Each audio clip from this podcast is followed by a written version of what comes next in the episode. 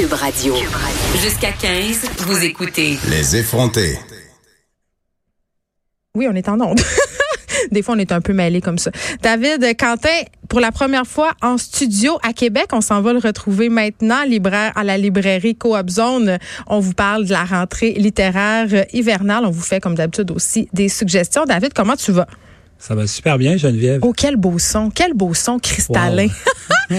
Parce que, bon, c'est la première fois que tu es dans nos studios de Québec et j'en suis vraiment euh, très, très contente. Bon, on a un programme quand même assez chargé aujourd'hui, mais avant qu'on rentre, euh, sans faire de mauvais jeu de mots, dans la rentrée littéraire euh, d'hiver, je veux qu'on commence avec cette nouvelle parce qu'on aime bien faire des nouvelles littéraires. Didier Decoing, nouveau président du prix Goncourt. Oui, euh, ça a été annoncé hier. En fait, il succède à, Bernard Pivot. Euh, Didier Decoing, c'est un journaliste romancier qui avait d'ailleurs déjà remporté le prix Goncourt en 77 pour un livre euh, mm. que je n'ai pas lu qui s'appelle John l'enfer. Et c'était aussi euh, le secrétaire général de l'institution. C'était lui qui, qui annonçait à chaque automne le nom du lauréat du Goncourt. Donc, c'est quelqu'un de sans doute bien placé avec des bons contacts qui a eu qui a eu l'emploi euh, et le, ah, mandat sans, de remplacer. Sans surprise. un autre homme blanc de, je sais pas quel âge, 50 ou 60 ans. 74 bon, ben, ah mon Dieu, je l'ai rajeuni. Donc, sans surprise. Est-ce que ça aurait fait du bien d'avoir une femme à la tête du prix Goncourt? Je pense que oui, mais bon, donc, qu'est-ce que tu veux que je fasse? Peut-être dans 10 ans. ouais, hey, ah, peut-être dans 25. Hein, on, ça se passe quand même en France, cette histoire-là. Bon, je suis pas fine. OK, euh, parlons maintenant de cette rentrée littéraire euh, québécoise. Et là, je disais, euh, la rentrée littéraire d'hiver, elle est aussi foisonnante que celle d'automne. Elle est aussi intéressante. Oui, absolument. Avant, les gens avaient l'impression qu'il y avait une grosse rentrée parce que c'est les prix, c'est le Goncourt, le Féminin, le Renaudot à l'automne, mais depuis quelques années, les éditeurs ont, vraiment bien compris qu'il faut euh, étaler un peu ces sorties durant toute l'année parce qu'il y a des livres qui fonctionnent mieux l'hiver que l'été, que l'automne. C'est ça dépend du contenu et ça, ça c'est gagnant pour tout le monde. Donc cette année, juste pour te donner une idée, euh, les gros noms de la rentrée d'hiver, euh, t'as Marc Séguin, t'as Hélène Dorion qui va publier un premier roman chez Alto. On a des gros noms là. Oui, Louise Dupré chez Liotrop, Marie-Claire Blais ben qui revient avec un livre chez Boréal, Louis Hamelin aussi. Donc, tu vois, c'est... Ah, les grosses pointures de la littérature, là. Grosses pointures. Moi, j'ai, je voulais rapidement te, te signaler mes, mes cinq choix, euh, cinq livres que j'attends avec impatience, certains que j'ai déjà lus.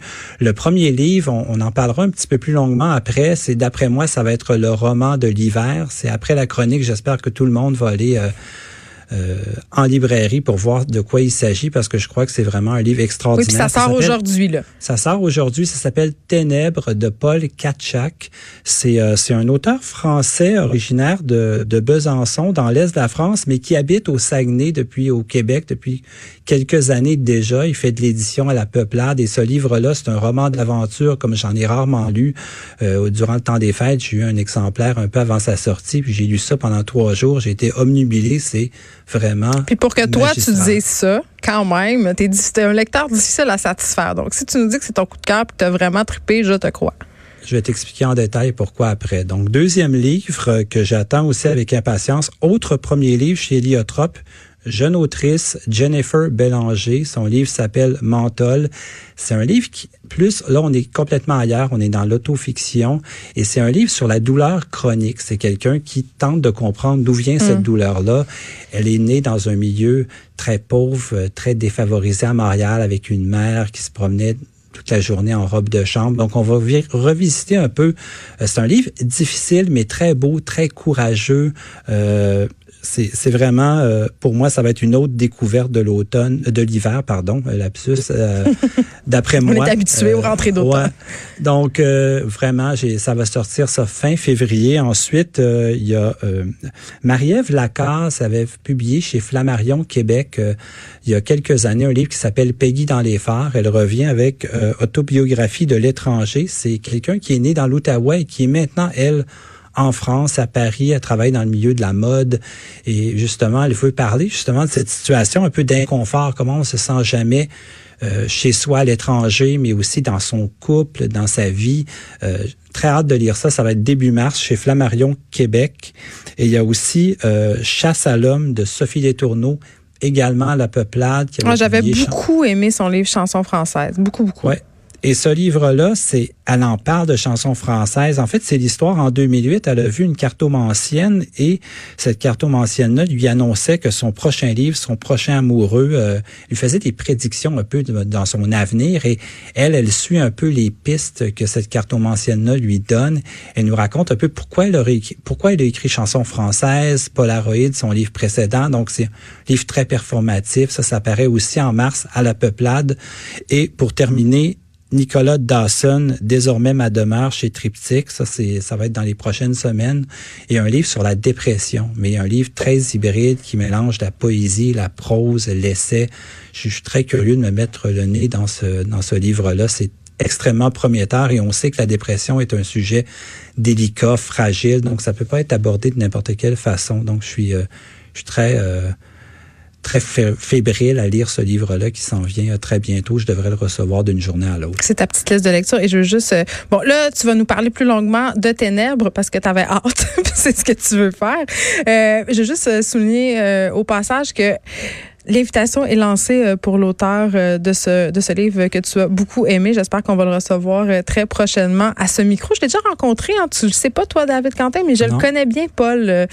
Euh, J'ai déjà pris beaucoup d'alcool avec lui et c'est un être charmant. Moi il, aussi. Il aimerait peut-être pas ça que je dise ça à la radio. Mais quand même, bon, Ténèbres, là, tu sais, pour ceux qui ne suivent pas nécessairement le, la scène littéraire sur les Instagram, il y a un petit buzz là, actuellement. Là. Il y a beaucoup de publications qui concerne ce livre-là. Oui, je te dirais qu'il y a même un gros buzz parce que moi, je l'ai lu durant les fêtes. J'ai parlé à des libraires en France qui l'avaient déjà lu, qui ont adoré, des libraires au Québec, même des auteurs avec qui j'ai échangé, qui m'ont dit, écoute, ça va être le roman de l'année, tout ça. Et Tant que je pense ça? que la, ouais, je pense que la raison, c'est que ça ressemble à rien de ce que j'ai lu dernièrement. Euh, c'est un mais livre. encore. Ouais, mais je t'explique. C'est un livre qui se passe à la fin du 19e siècle. On est en 1890. On est en Belgique, en Afrique, et c'est l'histoire d'un jeune géomètre belge, un peu surdoué, qui est mandaté par le roi pour aller euh, défricher et un peu délimiter l'Afrique parce qu'il y a au Congo des ressources naturelles comme le caoutchouc, tout ça, qui, qui peuvent permettre au roi et à ses actionnaires euh, associés de s'enrichir énormément à cette période-là. Et pour lui, c'est en fait le, une ex, un exemple du, colon, du colonialisme et euh, c'est, c'est, ça a été terrible cette période-là. Donc, c'est, c'est pas juste un, c'est un roman d'aventure d'abord parce qu'on va suivre ce géomètre-là partir en fait en expédition avec beaucoup de gens autour de lui, dont un tatoueur chinois euh, qui est maître dans la découpe euh, humaine. C'est Okay. vraiment une unicité, mais c'est un livre aussi qu'il faut dire qui est teinté de réalisme magique. Tu as sûrement lu Il y Garcia. a un petit côté euh, euh, fantasy ou non, Non? tu sais, dans, dans, dans 100 ans de solitude de, Oui. De, de, de Garcia Marquez. Gabriel Garcia Marquez. Garcia Marquez, Je exactement. suis là pour toi. Merci. Euh, tu sais, il se passe des choses qui sont pas surnaturelles, mais en fait, tu vois, à un certain moment donné, je sais pas si c'était déjà arrivé d'embrasser un serpent, mais dans ce livre non, pas régulièrement. Quelqu'un embrasse un serpent, il y a des singes qui parlent, donc c'est pas nécessairement, je te dirais, et, et ça fonctionne parce que Oui, c'est ça, là, parce que ça m'inquiète ce que tu me dis, euh, David Ouais, mais Quentin. C'est un roman, c'est pas un roman historique traditionnel ou qui est campé dans une période, c'est un roman d'imagination porté par une écriture extraordinaire. À un moment donné, tu t'arrêtes parce que il y a des morceaux d'anthologie dans ce livre-là. À un moment donné, on va découvrir que le géomètre, il y a un père adoptif, il y a un passé un peu trouble. Il va rencontrer ce père-là durant son expédition et ce père se retrouve à un certain moment donné à Paris où il côtoie dans des cercles de poètes Baudelaire, Verlaine. OK, rien de moins. Non, mais tu sais, il faut le faire. Et moi, je Ça connaissais marche. pas. Ça marche extraordinairement bien. Wow. Moi, tu sais, je connaissais Paul un peu personnellement parce qu'il fait de l'édition à la Peuplade. On s'est parlé. Je l'ai Hum. côtoyé en France, à Paris, au Salon du Livre l'année l'année dernière. Et puis, tu vois, c'est quelqu'un qui, je pensais que son livre allait être plus loufoque, plus euh, Oui, parce que c'est un, un jeune homme funky. Oui, mais le livre, est, c'est, c'est ça qui est impressionnant, c'est que ça, c'est, c'est une machine extrêmement bien huilée. On le suit du début à la fin et je trouve que c'est un tour de force dans le genre parce que moi à la base c'est pas le genre de roman qui me plaît habituellement. Ben c'est ça, ça m'étonne puis moi non plus par ailleurs tu m'en parles puis j'ai vraiment envie de le lire, ça donne envie mais le pitch de vente comme on dit n'est pas celui qui m'attirerait en temps normal, je dirais ça. Mais c'est parce qu'il y a de tout dans ce livre-là. Il y a de l'érotisme. Il, y a, un moment donné, on croise une secte qui, prône la débauche. Euh, et, c'est, je sais pas, c'est comme, il y a plein de revirements de situation et c'est pas fait pour impressionner. Je pense que la manière dont lui euh, a, fait cette histoire-là, c'est qu'il est allé très intuitivement dans son texte et on le suit et par la suite, évidemment, il, il, a travaillé pour que ça soit quand même pas juste euh, complètement farfelu comme histoire. C'est basé sur, c'est quelqu'un de, de, très passionné qui s'intéresse à plein de sujets différents. Donc, je mm. comprends aussi d'où est-ce que ça vient tout ça, ce, cet intérêt pour l'histoire. Et, et c'est un reflet aussi, il faut dire, je ne veux pas te, te couper, mais il faut dire, c'est très important que c'est pas non plus un portrait d'époque parce que ça reflète aujourd'hui, tu vois ce qui se passe au Brésil, notamment avec les peuples autochtones et tout ça. Tu sais, à cette époque-là, au Congo, il y a eu des millions de morts, des gens qui ont été mutilés, sacrifiés. Donc, c'est un livre très violent aussi en même temps. C'est c'est vraiment quelque chose que moi j'ai rarement lu en littérature québécoise. Mais j'ai très très hâte euh, de le lire, de le lire pardon. Ça s'appelle Ténèbres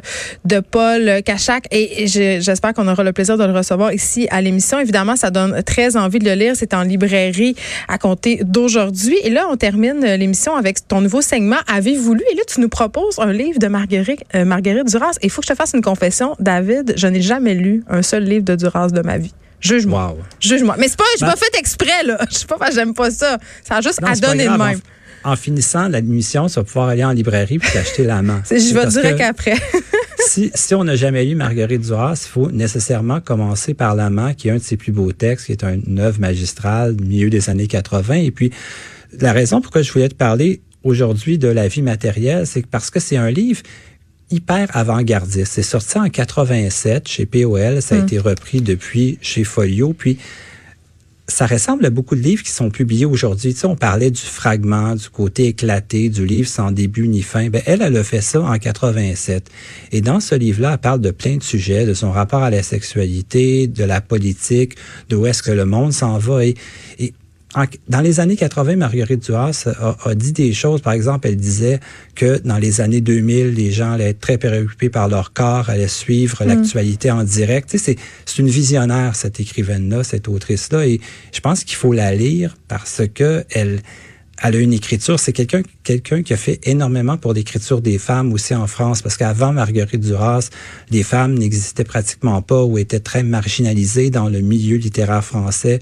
Dès les années 60, elle est arrivée avec des livres euh, très, très euh, nouveaux et un style d'écriture, une écriture très froide, très ciselée, très serrée qu'on qu'on n'avait pas vu auparavant. Et puis, moi, j'aime revisiter. Elle a fait du journalisme dans les années 80, donc j'aime cette période-là des années 80 où elle s'est mise à écrire et euh, très impliquée dans l'actualité du monde aussi. C'est pas une écrivaine déconnectée qui qui écrit un peu sur plein de sujets. C'est vraiment quelqu'un qui a comme et qui a pas eu peur de se mouiller, qui s'est mis dans plusieurs situations embarrassantes des fois pour commenter plein de sujets. Mais je je sais pas. Si tu me demandes dans mon top 3 des, des écrivains que j'ai que je préfère de, de tout de tous les temps? Marguerite Duras est dans le top 3. Ben, le coup d'ange. Sûr et certain. Mais c'est encore plus mal de jamais l'avoir lu. OK, mais là, puisque j'ai fait ma confession, David Quentin, à propos des grands classiques de la littérature qu'on n'a pas lu pour plein de raisons, là, volontaires ou pas. Toi, est-ce que est-ce que t'en as un? Est-ce que il y a un classique littéraire euh, à côté duquel t'es passé parce que, à venir jusqu'à là, parce que là t'as 50 ans là, faut, faut, faut que t'aies lu la bibliothèque au complet. Y en a-tu? En fait, il y a des livres qui sont très difficiles à lire. Par exemple, je te donne un exemple, Ulysse de James Joyce. Pour moi, c'est un livre que j'ai essayé de lire à plusieurs reprises. Je sais que c'est un chef-d'œuvre phénoménal, c'est une des, des plus grandes œuvres, plus grands chefs-d'œuvre de la littérature, mais j'arrive pas à terminer ce livre-là. C'est colossal. Je pense que c'est 1500 pages. Tu penses que tu trouves ça plate? Dis la vérité? Je trouve pas ça plate. Je ah. trouve que j'ai pas la culture nécessaire pour comprendre. OK. Et c'est un livre extrêmement intimidant. Euh, Joyce est un génie, par ailleurs, mais tu vois, je, peut-être que je vais lire un jour, mais moi, c'est pas la longueur des livres qui m'impressionne, c'est la qualité de l'écriture et la vision de l'écrivain et l'originalité du livre. Donc, pour moi, c'est ce n'est que partie remise pour Ulysse. David, peut-être que tu prendras le temps de lire euh, Ulysse de James Joyce quand tu seras au CHSLD. Qui sait? On sait pas. Merci beaucoup d'avoir été avec nous, David Quentin, libraire à la librairie Co-op Zone. Et là, je veux juste vous dire, euh, pour terminer sur Jean Charret et Mario Dumont, évidemment, aura l'occasion de vous en reparler.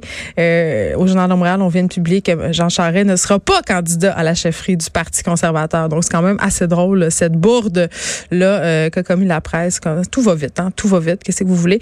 Déjà fini pour nous. C'est allé vite pour nous aussi. On se retrouve demain de 1 à 3. Bonne journée tout le monde. Je vous laisse en compagnie de Mario Dumont et Vincent Dessoureau.